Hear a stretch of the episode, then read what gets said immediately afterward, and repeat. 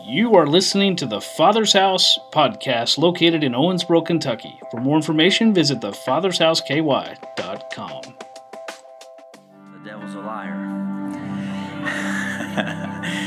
Praise the Lord.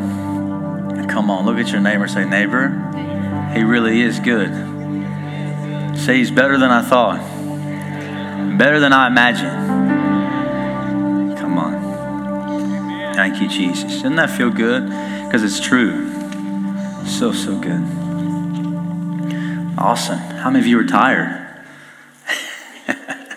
That's not what your attendance showed this morning, coming in late. Just kidding.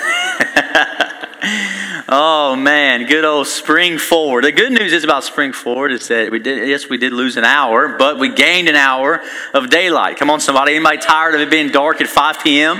Jeez Louise. I'm ready. We'll have a hopefully we'll have a spring, an actual spring before we just jump to summer, right? We'll see what happens.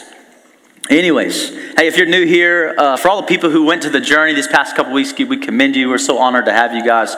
If you're new here, come on, give it up for yourself. We had more people in our journey process than we've ever had this past couple weeks, uh, which is awesome. It's really, really good. Really, really awesome thing.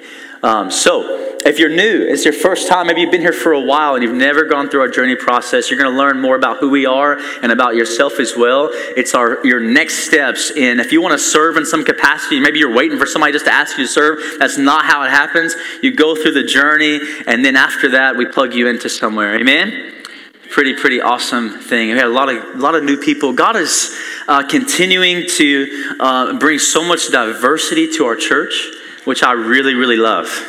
I love diversity. I love because uh, I think it's Bill Johnson who says that uh, unity does not mean conformity, but unity is something that only can happen in diversity, right? So think about it for a second. You can't have if we just want everybody to look the same and talk the same and act the same. That's not unity. That's conformity. But if you have diversity and we can all come together still, then you can have unity. Does that make sense? So I love to see just the, the people just from all walks of life come to our church. There's so many walks of life in this room, and that is the beauty of the kingdom of heaven, that it is for everybody. It is for anyone and everyone. Amen? And so I remember I used to tell our youth kids, I say, you know, go invite the craziest kids you know to come. Amen? So our women's night, Pastor Faith, coming up this Friday. Who's coming to the women's conference this Friday? Raise your hand real high. If you're not, all the ones without with your hand raised, all the ones with your hands raised, go and invite them to go with you. Amen. In our small groups, even if you got somebody who's not coming or feeling alone, invite some of these ladies, go together, get some coffee. It's going to be a really, really good time this Friday at 6 p.m. Uh, it's going to be awesome. I can't wait. I'll be here uh, helping as an usher, I believe. So just in case, you know, who knows? We'll see what happens. Saves me some security, maybe. It might get, might, y'all women might get kind of crazy.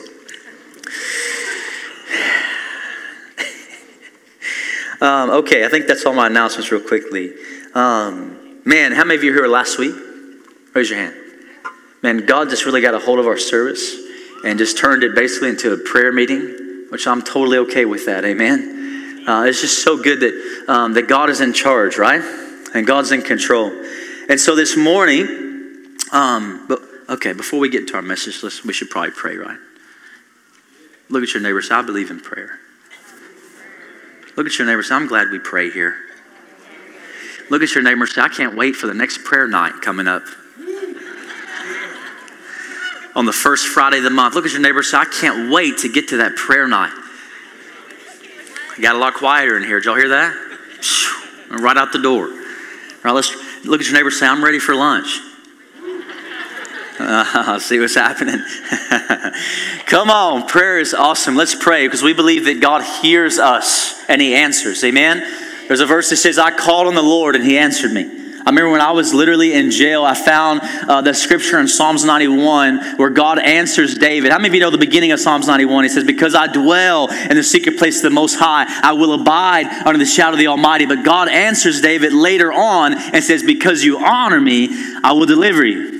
And it's literally, I called upon him and he answered me. And I remember that being very real to me in that jail cell, that I took that real personal because I believed with everything in me that I was going to call upon him and he was going to answer me.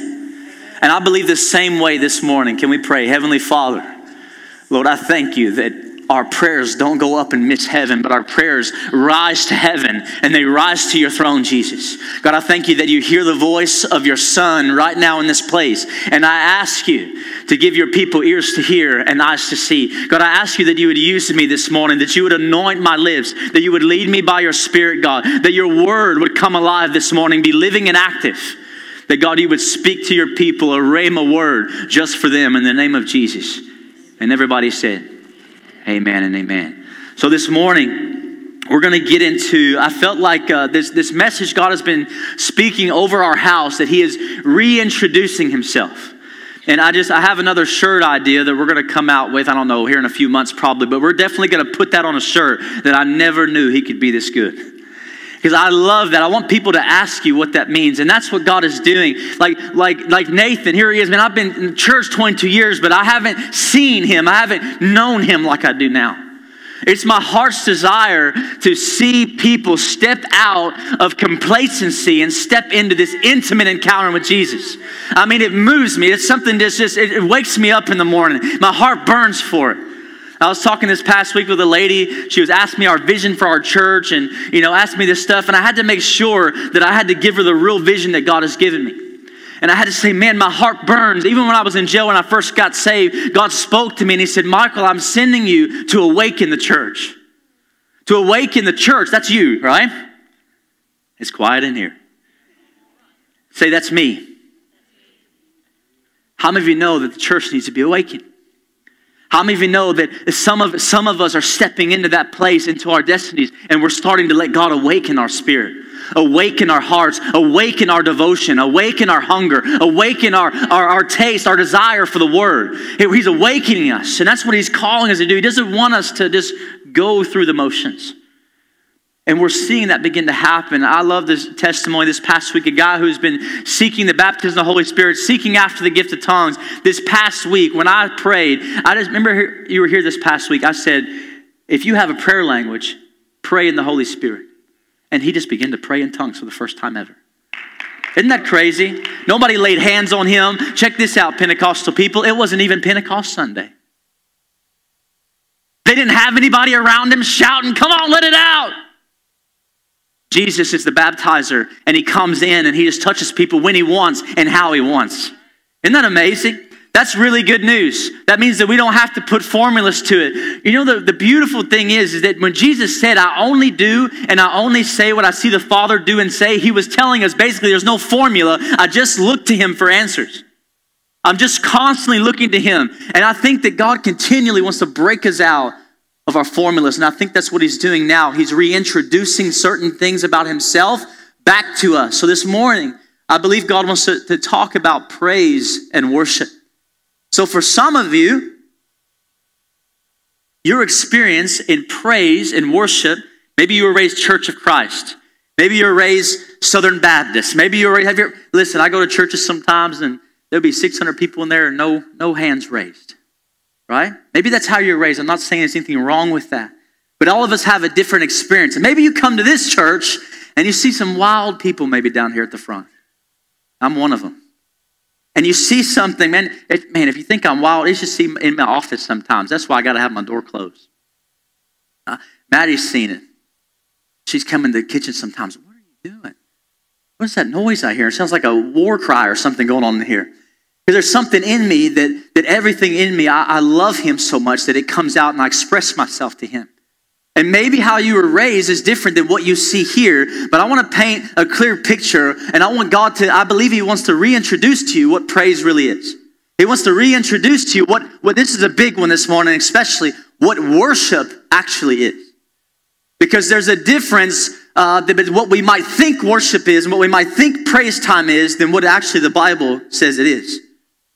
So we know this morning, let's first talk about praise, right?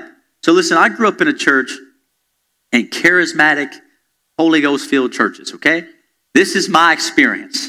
Amen. And I'm going to tell you right now, I am grateful for that experience. I am grateful for that foundation. I'm grateful that I'm not having to reintroduce uh, radical praise time. Right? And I grew up in a church. I remember when we first came to Kentucky, we went to Relevant Faith Church with Pastor Otis Schaus, and I remember the ladies had some flags and they were running around the service. My mom was probably one of them. That's just how I grew up. But that might not be your experience. Amen. How many of you raise your hand and say, That's not my experience? Raise it real high. Man, that's a lot of people. And I guess sometimes uh, it makes us maybe we become a little judgmental or we become complacent and we're like, well, I, you don't have to do all that. And it's not necessarily that you have to do all that, but let's just see what the Bible actually teaches about some of these things in praise time. That what are some ways the Bible says to praise the Lord? So we know for sure that the Bible commands us all over Scripture to praise Him, right? How many of you agree with that? That I'm supposed to praise Him. If I'm born again, I am called to praise his name. Amen? So we know that for sure. So, Psalms 18:3 says, Since God has done so many wonderful deeds, he is worthy of praise. You know why I love that? It's you know they sing that song that says, I can't hold back my praise. I gotta let it out.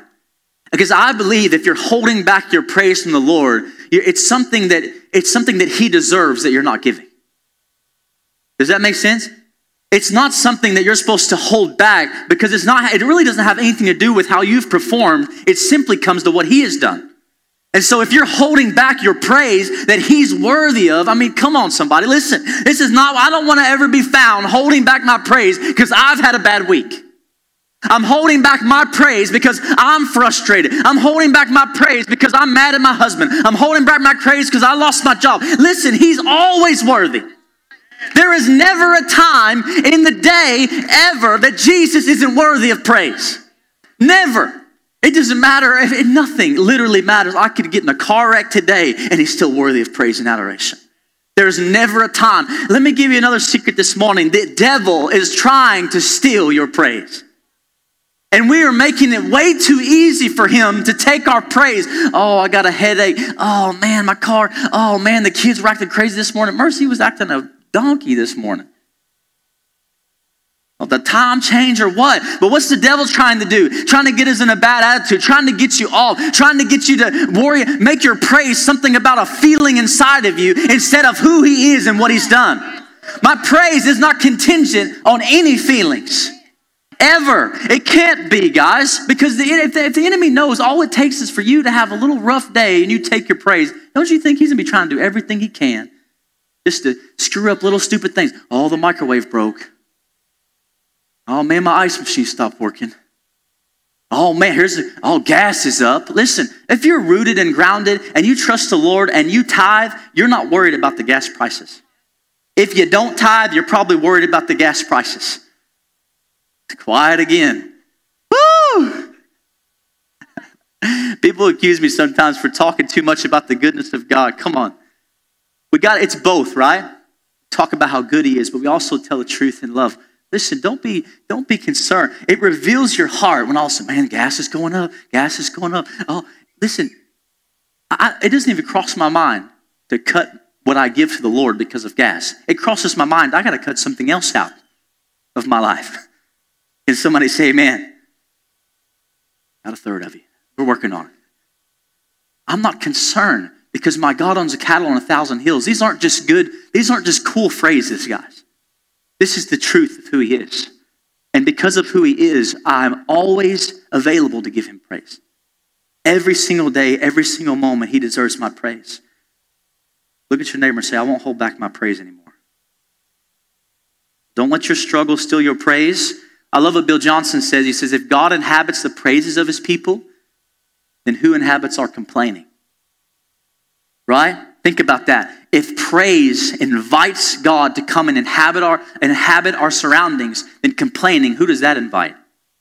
Probably another spirit. Man, something I want to see shift in the culture in America, especially in the church, is that we stop giving praise and talking about all the devil is doing. It's almost as if we're giving him more praise than we're giving the Lord. And we can see it when we go around sometimes, guys, in Yale. What are some things God's doing and we don't even know? But if I ask you, what's the devil doing? We got a long list. We got to shift our focus. We got to shift our focus to what He's doing. People are getting saved, people are getting baptized. God is still here. I'm still living, I'm still breathing. You got to shift your focus and find inside of you that, man, He's worthy and you're not going to steal my praise. And I mean, nothing you can do will steal my praise. Come on now, don't let gas prices steal your praise. It was like this back in 2008, if you remember. God is still on the throne. He's still on the throne. Maybe some of y'all just need a carpool. got a 12 passenger van out there. If we have any more kids, me and Maddie will be driving that thing. It's not a joke. It's the truth.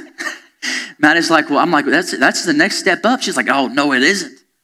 And I'm like, what do you think is bigger than our van? You know, you want a school bus? Sorry, babe, I love you. Just trying to bring some lightheartedness back to this, okay? You can laugh, you can smile. Don't simply put, don't let the devil steal your praise. You know why he does you know why he wants that? Because he tried to steal God's praise as well.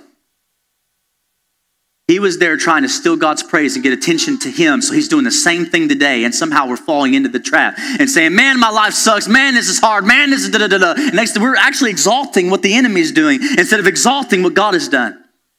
We have to step into that place we can say, you know what, at the end of the day, everything could be falling apart, but Jesus is still king. He conquered the grave. He rose from, he rose from that place. And he's seated now alone in glory. I love to remind the enemy of where our king is right now. I, I say this all the time, and I wish it, I, I to go through to us even more. Watch what you say. Watch what comes out of your mouth. That's why we, we make declarations here. We are sons and daughters rooted in family. That's why even part of changing the name of this church, we are the Father's house. And it's because we are speaking this thing into existence. So be careful what you say, because the enemy will try to grab onto these things. So here you go, Isaiah 12, verse 5. Sing praises to the Lord. So for some of you are in here, you're like, man, singing's awkward for me. The Bible says it right here. We're supposed to sing to him. It doesn't say be a good singer. It doesn't say make a, it says make a joyful noise, not a beautiful noise. We can all make joyful noises, amen? Uh, my kids, we make joyful noises to the Lord. We make joyful noises. It's not about, well, I can't sing very well. It doesn't matter. Sing praises to the Lord. Look at it, for he has done gloriously. Let this be made known in all the earth. Let our praises rise. So Some of you think, I don't know about singing. Well, there it is. Psalms 98 4. This is one of my favorites. You ready? Psalms 98 4. Shout to the Lord. Well, I get real uncomfortable when we shout at church. It's okay. It doesn't say shout to the Lord unless you're introverted and quiet and you really don't want to. Well, that's just not my personality. I'm telling you, that's why we need the baptism of the Holy Spirit because God will take your personality and He'll still give you boldness. Some people, Maddie's the most introverted person you ever meet, and y'all are thinking, no way, she gets up here, then she gets up here and she talks and with authority sometimes. I'm like, that's because of the Holy Spirit. It's because she, you surrender your personality to Him, and when He says shout, something comes over you, and you shout to the Lord. It's something that comes out of us. We have to start getting out of these boxes. That's just not who I am, and start being obedient to what the Scripture says. When a worship leader gets up on the stage and says, Come on, let's lift up a shout of praise. I remember I was at Bethel Church in Redding, California, and I remember for the first time in my life being a part of a room that erupted in a shout of praise. And I thought, this is what it's supposed to be like. Is that pastor got there and said, lift up a shout of praise. And that I have it, I actually have it recorded on my phone because that place just began to roar in praise. If you if you struggle with maybe what kind of church you were, I believe this scripture can help you be rooted in the truth. Amen? It's not because we're charismatic we shout. It's because we love him and he's done great things. Amen? Come on, don't let the Lord find us shouting at our kids and not shouting to the Lord. We all know we can shout. Amen? we all got a shout in us, for sure. Let's shout unto the Lord, the one who's done great things. Amen? Another controversial one, raising hands. Psalms 134 2. Some of you are thinking, man, I know all this stuff. Well, that's okay. Let's get to the worship. Not every Sunday is just pinpointed for every single person. It's all right. Read your Bible during the week. Raising hands, Psalms 134, verse 2. Look at this verse, guys. Lift up your hands to the holy place and bless the Lord. Why do we struggle with these things? Why is it, why is it awkward? God is reintroducing what actual praise is in this place. I, I don't know what it is. How many of you like to lift your hands and worship? Raise your hand right now. Everyone, if you would, just lift your hands all over this place. Is this enough? It's not because we're charismatic. It's not because the pastor says so. The word of God says, lift your hands to the holy place. You know what this is? This is a universal sign of surrender. Help me, Lord. You ever, if you have little kids, you can put your hands down. Thank you guys for your obedience. You have little children, what they do, Mercy and Elena constantly, come, Daddy, Daddy, hold me, hold me, hold me. That's what we're. Hold me, I surrender, I need you. I need what you have. It's an act of faith. Don't, don't be, uh, don't let that, the enemy come in and say, well, that's just awkward and you're awkward. Listen, this is the place for you to come out of that box. This is that place. Maybe it's just, you start with just singing. That's something you don't normally do. Maybe it's clapping. That's something you don't normally do. Maybe shouting is way, but just take your next step, whatever it is. God, I want to express myself to you in whatever way that your Bible says that I should. Psalm 63 4 says, So I will bless you as long as I live. I will lift up my hands in your name. This is a real good one. You ready? We can also praise him with dancing. Daniel knows. I've seen it. Why is it? I just really want us to try to get like reflective for a moment. Like, what is in us? What really is the real answer? What stops you from dancing sometimes? Is it insecurity? Is it shame? Is it scared of what people might think about you? All those things are very real. I'm not saying they're, they're not real. But I'm going to tell you there's only one way to get free from those things. You start to dance. It's the only way. The only way to not care about what anybody thinks, if you feel led to, not to cause a scene, but you feel led to jump and spin, whatever it is, not to have everybody look at me. The only way to come out of that box, and I've told this story a bunch of times. I used to not dance and jump and turn or anything like that. And I remember I went to camp and I, I just, just got broken out of that box while I was at camp because it was easy at camp because all the kids were doing it, right? We're all jumping and dancing and whatever else. And I came back and it's been about two months the, since the camp. And I told Maddie, I said, Yeah, I got free from that, that insecurity. And she says, Really? Well, I haven't seen you do it. And I was like, Oh, yeah, here at church on Sunday morning, I still was insecure about it. And I think a lot of times we, we say things like this well, you know, I, we don't have to do that. You're right, you don't have to do that. It's not what I'm saying. He's worthy of it. And there's something that happens when you get a good look at his face and what he's done for you. And sometimes you think about what's happened. You think about that song when it says, I can't hold back my praise. You think about how he's loved you at your very worst place. You think about him conquering sin. You think about all he's done. And something just wants to come out of you. It just is not because we want to be seen. It's something that bubbles up. And there's a lot of times insecurity. People think, well, I don't normally do it. And people are going to think I'm doing it to make a scene. Who cares what people may think? You can never help what people are going to think about you. Ever. And if you're the one that's like, well, I want to be genuine, I want it to be real, then praise the Lord. That's awesome. Then you're the ones we need doing it. Encouraging people encouraging others. I love to see some people I know love Jesus begin to express themselves in worship, not because of performance, not because of uh, they feel comp- just like they have to, but it's truly just who they are. They get excited about who he is. I get excited about who he is. Psalms 150, verse 4. Y'all ready for some scripture for it? Praise him with the tambourine. Let's stop there. Don't you dare bring your tambourine in here. In the name of Jesus. you are not a part of the worship team. The worship director said, Amen. Praise him with the tambourine. Praise him. And what was that second? And with what? Dance. My goodness. There it is in the scripture again. And dance before the Lord. Let go, let loose. There's something, I'm telling you, there's something that happens in a moment when you are experiencing the goodness of God and you let your body respond to what's happening. It's something that just changes. There's something that moves in me. There's something that will move in you when you begin to just move a little bit. Maybe that's just for you. It's just a little, whatever it is, a little two step, whatever your first step is, whatever is out of your, whatever it is, I encourage you to know the Bible, these things are biblical. They're not just because of the crazy Father's House church somebody invited me to. Try here in Scripture, dance before Him. Like David said, he said he danced with all of his might. He danced with all of his might. This is a, this is, listen to me, men, for a moment. This is King David, the one who killed thousands and thousands of war. This is a warrior king. I'm just going to go ahead and say it. Ain't none of us men in here warrior kings, right? And we think we're tough. But we ain't no warrior kings. We're not killing lion and the bear and Goliath. And then you find this man of man, this men of men right here, King David, dancing before the Lord. And then he said, I'll become even more undignified than this. I remember I went to a meeting of Damon Thompson's, uh, Damon Thompson in Elizabethtown, and I remember when we first got there, there were these grown men at the altars. Grown men. I'm not talking about little sweet little men, you know. I'm talking about some, some grown men some big old guys, some burly guys, some country looking guys, and they were down at the front and they were dancing before the Lord and worshiping. And I remember thinking, this is amazing.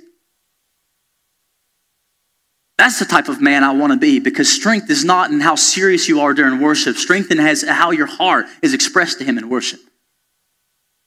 And I've seen these men dancing before the Lord, and I thought, man, this is incredible. I'm not used to seeing that. For some reason, we just see the women be expressive.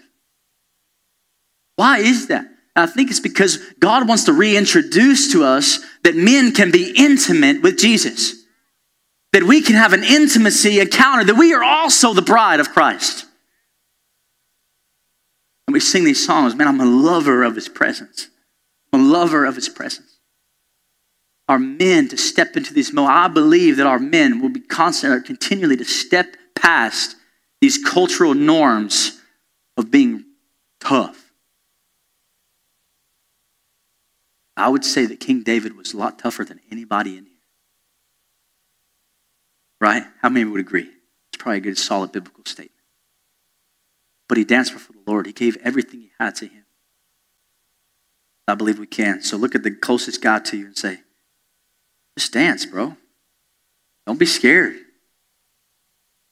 What are you afraid of? It's not a choreographed dance.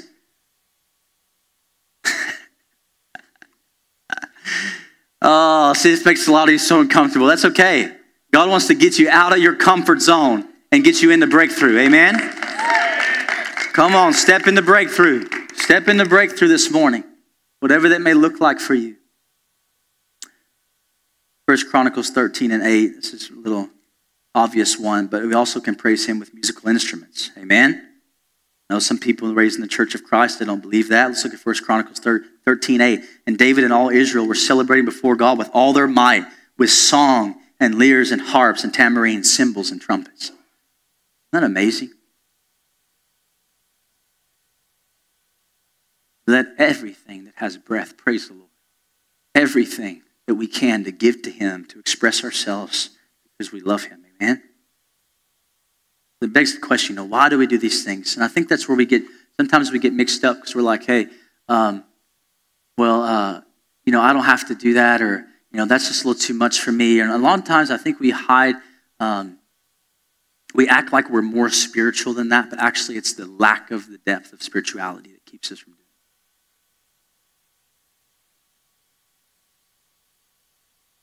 I would encourage you just to break out of that box this morning. Break out Every other time we have praise. If you're coming here on the, the women's thing, break out. Break out. Break out of that place in your home. There's an altar in my home, in my living room.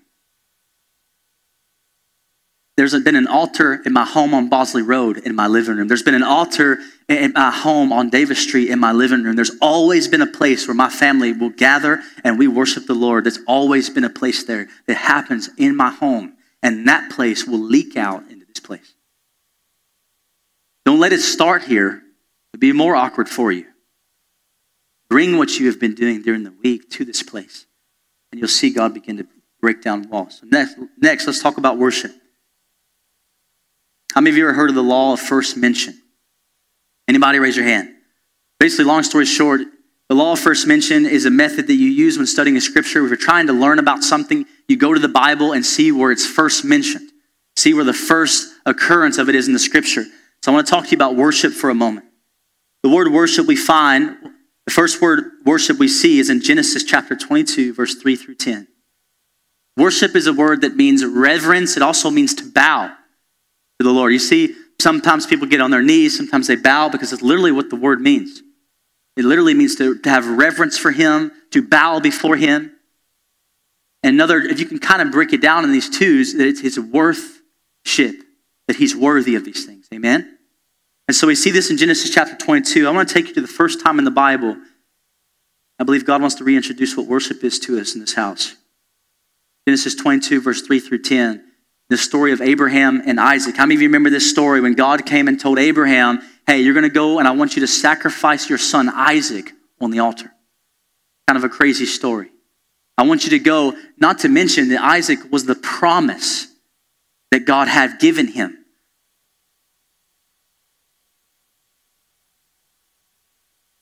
How many of us are even willing to lay down some of the promises and dreams God has given us if He decides to say, hey, not, I don't want you to do that anymore? I want, you, I want to send you this way. I remember when me and Maddie um, in our last house on Davis, I just had this thought because we are like, man, we need to need a bigger home and you know we want the church to grow. And you can get caught in this idea that that success and growth just means we're going to go to more people we're going to have a little nicer house we're going to just kind of climb the ladder the social ladder. And i just had this big move in my heart where i said yeah, i looked at maddie i said man maddie what if god calls us to mclean county and he wants us to start over? And it was just like, oh, uh, I don't know about all that. But there was something in as we sit on the couch and we didn't have this big glorious moment like, yeah, God will do anything. But we had a very sober moment of worship and we said, hey, God, we'll do whatever you want us to do the rest of our lives. No matter what. And you're seeing Abraham step into this moment right here. God, I'll do whatever you ask of me. Let's read verse 3. It says, Early the next morning, Abraham got up and saddled his donkey. Don't you love Abraham's swift obedience? When God speaks to us, worship is swift obedience. It's something that comes quickly. God gave me something, I'm hurrying up and getting to it. How many of you have kids? How many of you know delayed obedience is disobedience, right? I told you to come here now, right? Early the next morning, Abraham got up, saddled his donkey. He took with him two of his servants and his son Isaac. When he had cut enough wood for the burnt offering, he set out for the place God had told him about. On the third day, Abraham looked up and saw the place in the distance. He said to his servants, Pay attention to this, watch this. Stay here with the donkey while I and the boy go over there. We will worship and then we will come back to you. Hold on a second. We will worship and then we will come back to you. Abraham took the wood for the burnt offering and placed it on his son Isaac and he himself carried the fire and the knife as the two of them went on together. Isaac spoke up and said to his father, Abraham, Father, yes, my son. Abraham replied, The fire and the wood are here, Isaac said, but where is the lamb for the burnt offering? Abraham answered, God himself will provide the lamb for the burnt offering, my son.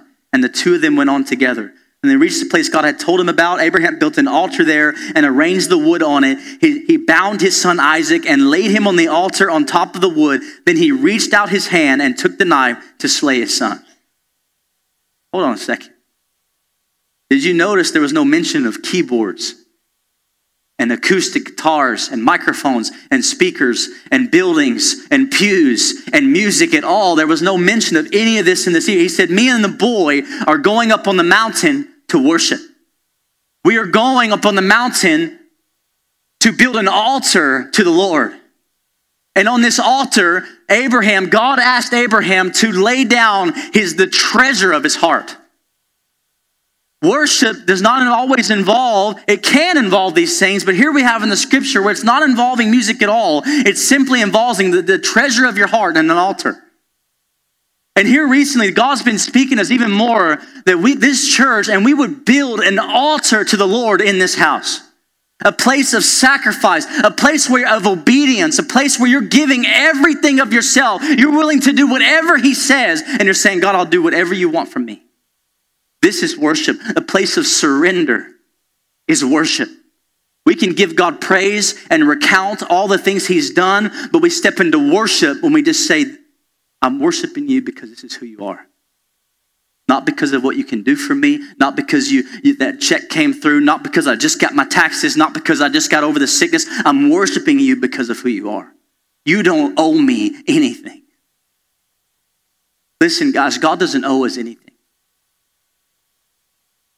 God doesn't owe you, He doesn't owe us an answered prayer. He doesn't owe us anything else. He gave us His most valuable thing. He gave us Jesus and he's worthy of everything we would have, possibly have to offer. And you see this happening where he's saying, Man, we're going up on the mountain, we're going to worship. And I love that part though. Did you see what he said though? Me and the boy will return. Because when you know that you have a word from God, he knew something was going to happen. Even if God had to raise Isaac from the dead, he knew, listen, me and the boy will return to you. But he was so swift with that obedience Worship looks like obedience, church. Worship does not look like singing a song really well. Let me speak to the worship team for a moment. Worship team looks like a life of surrender. If you want your worship to go deeper, if you want your the anointing to come, you got to start to live a life laid down at the altar. You got to see an altar and put yourself on the altar. Jesus did this exact thing. We see that when John was preaching, he said, Behold, the Lamb of God who takes away the sin of the world. What did that mean? In the Old Testament, they would literally make sacrifices of animals to pay for their sin. God sent his son, the Lamb of God, laid him on the altar, and sacrificed him for our sins. And he's telling us, listen, you got to do the same thing. Worship looks like, Lord, my whole life is yours. Everything in my life is yours. You, this church will only step into deeper places of worship when we step into deeper places of surrender. It's not going to be because of our sound system. It will never be because who's on the platform. It will always be of the level and dependency of our surrender. That we say, God, whatever you want to do with me, I'm yours if I'm not talking to my spouse the way I should, if I'm not repenting, whatever you want from me, God, if you're calling me, I know I need to get in the word. I know I need to start giving. I know I need to start being rude to everybody at work. I know I need to stop gossiping. All these things that God is trying to pull out of you, this sanctification He's trying to do in you is literally, is literally building how much your worship is. This is worship, church. Worship is nothing to do. You, guys, we can sing songs and not worship. We can sing songs to Him and not actually step in worship. Somebody say, not me. Maddie, I'll stop there. I'm not stop there, but stay on this thought. The worship, it looks like obedience. We give our money as an act of worship, saying, God, I trust you. I'm giving you my treasure of my life. I'm giving you something that's valuable to me. There's a verse in the Bible says, I will never give God something that costs me nothing. This is worship. Guys, once a week on a Sunday morning is not a sacrifice.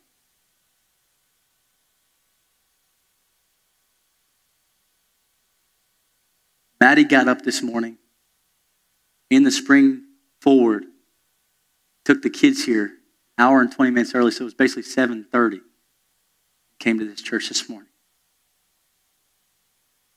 I believe Jesus is worthy of so much more than maybe we realize we're giving. He's worthy of so much more, maybe just coming to church and going through the journey. He wants a life laid down that belongs to him. There's a song called On the Altar. I don't know if you've heard this by Upper Room. It says, I will live on the altar. You are worth what you ask for. That song moves me because I, I want to live that type of life. I want to be poured out to him. I want him to actually receive worship from who I am and not just what I'm doing. I want to worship him with my, with my mouth, with the way I parent, with the way I work, with the way I have integrity, my character. These are the things that are valuable to the Lord.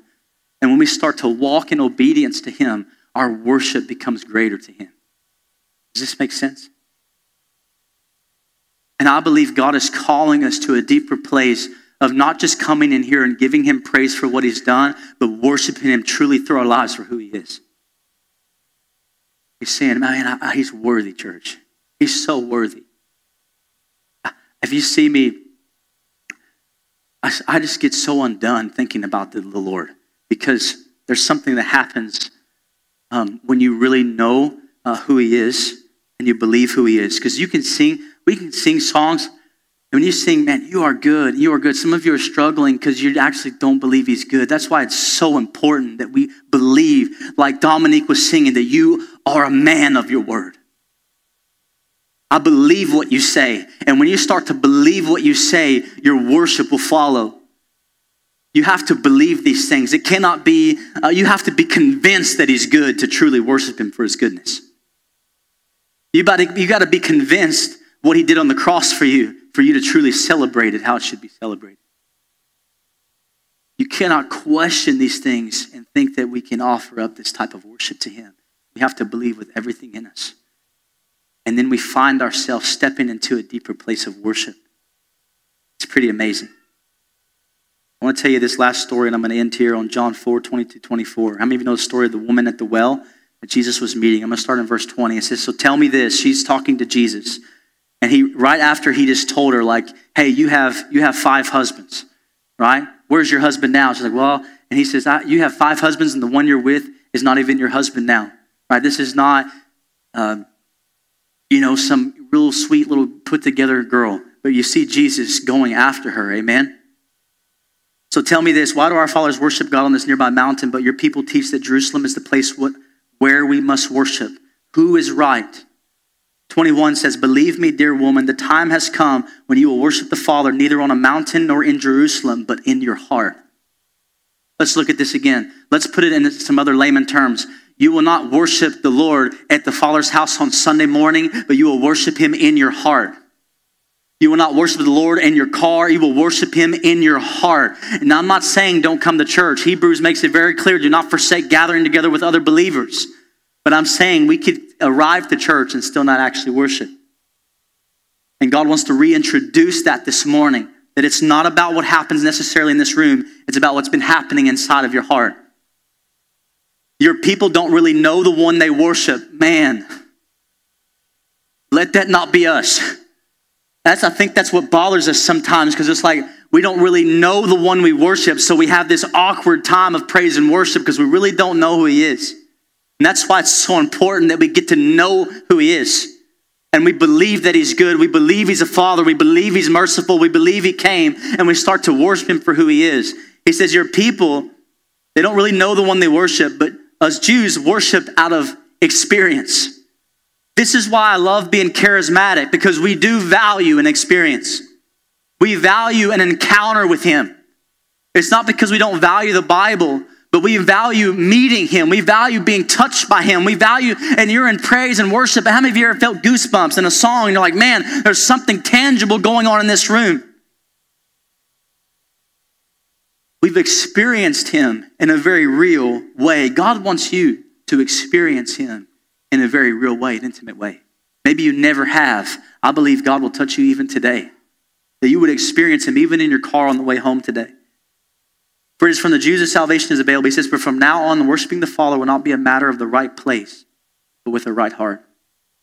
For God is a spirit, and He longs to have sincere worshipers who adore Him in the realm of the Spirit and in truth. What He said in other verses says that we will worship Him in spirit and in truth. So worship was not about a location, or it was about a location before Jesus came at the Temple Mount. But Jesus is saying there's coming a time when it's not going to be about everybody gathering in Jerusalem and going to the temple and the sanctuary. There's coming a time when you're going to be able to be born again by my spirit. You're going to be able to worship me in spirit because the spirit's coming. He's going to make you born again and you're going to give spiritual praises to God. And then he's saying from that place, you're going to be able to worship me in truth. What does that mean? That means biblically biblical truth that we believe who he is, and also a truth is in it's really who I am. That means I'm a person of integrity. That means that my worship is sincere to him. That's what it means by worshiping him in truth. It's really who I am. I'm not just dancing for y'all to think I'm spiritual. It only can come because I can dance down here and not give him worship. I can jump and not give him worship. But if it's coming from a sincere place, I can actually step into worship. And I can see him and for who he really is. Maddie would always tell me She said, Michael, what makes you a good preacher is because you can tell that you really believe what you're saying. I'll tell uh, my worship team in this place what will make you a good worship leader is because you really believe what you're singing. You start to believe it with everything in you. God, you're good. You're good. You're good. And something will shift in the room. When I sing these songs, when you sing songs to worship Him in spirit and in truth, it's coming from a sincere life to Him. I know this is kind of a tough word this morning, but that's okay. God is wanting to step us into a life of worship, a life laid down, a life built on the altar of Him, where we say, God, whatever you say, I'm going to do. Whatever you want from me, I'm going to do. Whatever you're asking of me, I'm willing to listen. Could the worship team come?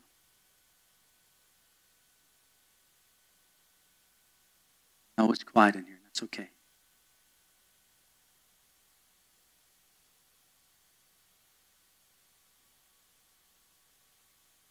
Whatever your next step is in praise, whatever you're not comfortable with, I pray the Lord will step you out of that box. I pray that we all become true worshipers of Jesus in spirit and in truth.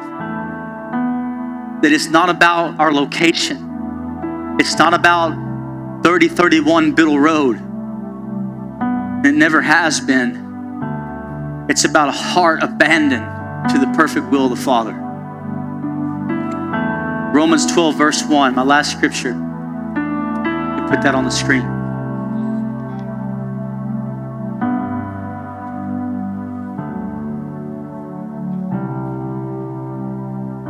And so, dear brothers and sisters, I plead with you to give your bodies to God because of all He has done for you. Let them be a living and holy sacrifice, the kind he will find acceptable. This is truly the way to worship him. Isn't that amazing? Let's read it again. Go back, go back, go back. Dear brothers and sisters, I plead with you. This is how I feel in my heart, a pastor's heart this morning. I plead with you to give your bodies to God because of all he has done for you. Another verse says this in view of his mercy. Did you know the motivation for you to lay your life down on the altar for him is that you have a perfect view of the cross? You look at what Jesus has done for you and you make that your main vocal point, and from there you say, Jesus, man, you're worthy of everything. You're worthy of my life laid down. God, I give it to you on the cross, a living and holy sacrifice this is the way to worship our King. Isn't that amazing? When we step closer and closer and deeper into this place of laying down our lives, church, we will see the worship time at the Father's house begin to erupt like you can never imagine. Can somebody say amen to that? But listen, I'm here to tell you that it's not just because of the people on this platform that's going to make the worship erupt. It comes from the people in this room. It comes from the hearts that are abandoned in this room. It comes from the life that you're living outside of this room. And when we come in here, God is glorified. And he's glorified and he comes and he, he comes with power and he comes with anointing and he comes with miracles. He comes with salvation. He comes and he comes to redeem and rescue and restore. Church, he is worthy of our praise. Don't let the enemy steal your praise. Could you stand to your feet? Could you lift your hands to heaven. Hey, can you just say this out loud? I will live on the altar. Come on, say it like you mean it. I will live on the altar. Is yours. Come on, say it again. I will live on the altar. My life belongs to you. Say it's more than a Sunday. Come on, say it's more than a song. It's everything in me. Jesus, you're worthy. Jesus, you're worthy. Jesus, you're worthy. God, I thank you that you are taking the Father's house into deeper levels of worship in spirit and in truth. God, I thank you, Lord, for radical obedience. God, I thank you for swift obedience, Jesus, from whatever you're speaking to us about. Let us not tarry, God. But let us run to what you're asking of us, Jesus. Let us give it all to you like you gave it all for us. Jesus paid it all. All to Him we owe Him. Every bit of our lives. Come on, let it be known in this place that Jesus wants it all. He wants it all. And when you give Him all, church, He takes it and He scoops you up and He turns you around. And He changes you and He loves you like you couldn't imagine. We love you, Jesus. Could our prayer team come down quickly? Thank you, Lord. Know that song, huh? Maybe. I'm gonna ask Maddie just to sing this over us. Could you just close your eyes and just whatever it is, let's just stay in worship. Thank you, Jesus. We love you, Lord. We bless you, King Jesus. I will live on the altar. You are worth what you ask for.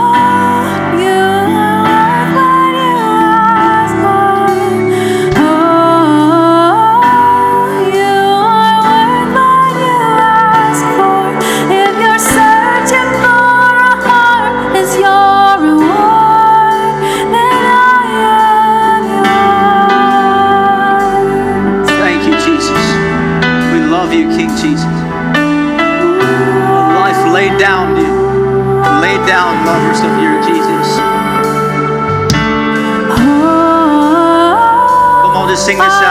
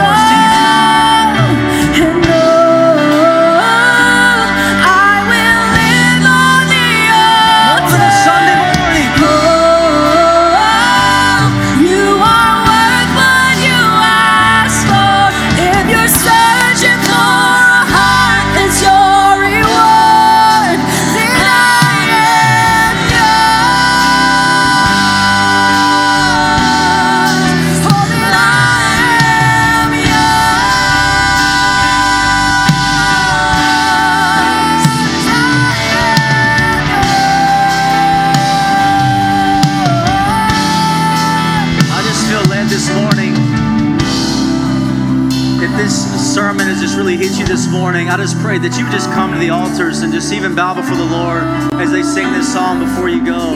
If you just need to make that declaration this morning, that man, God, I give you my life. And I'm not saying that uh, that maybe you're already saved, but I'm talking about laying your life down. If you need to get out of your seat, just come and spend time at this altar as they continue to sing that song this morning. And if you need salvation, if you need prayer, if you need God to touch you in any way, shape, or form, you can go ahead and get out of your seat. But I just feel like if God's compelling you to come, you know who you are. Would you come and just fill these altars before you go?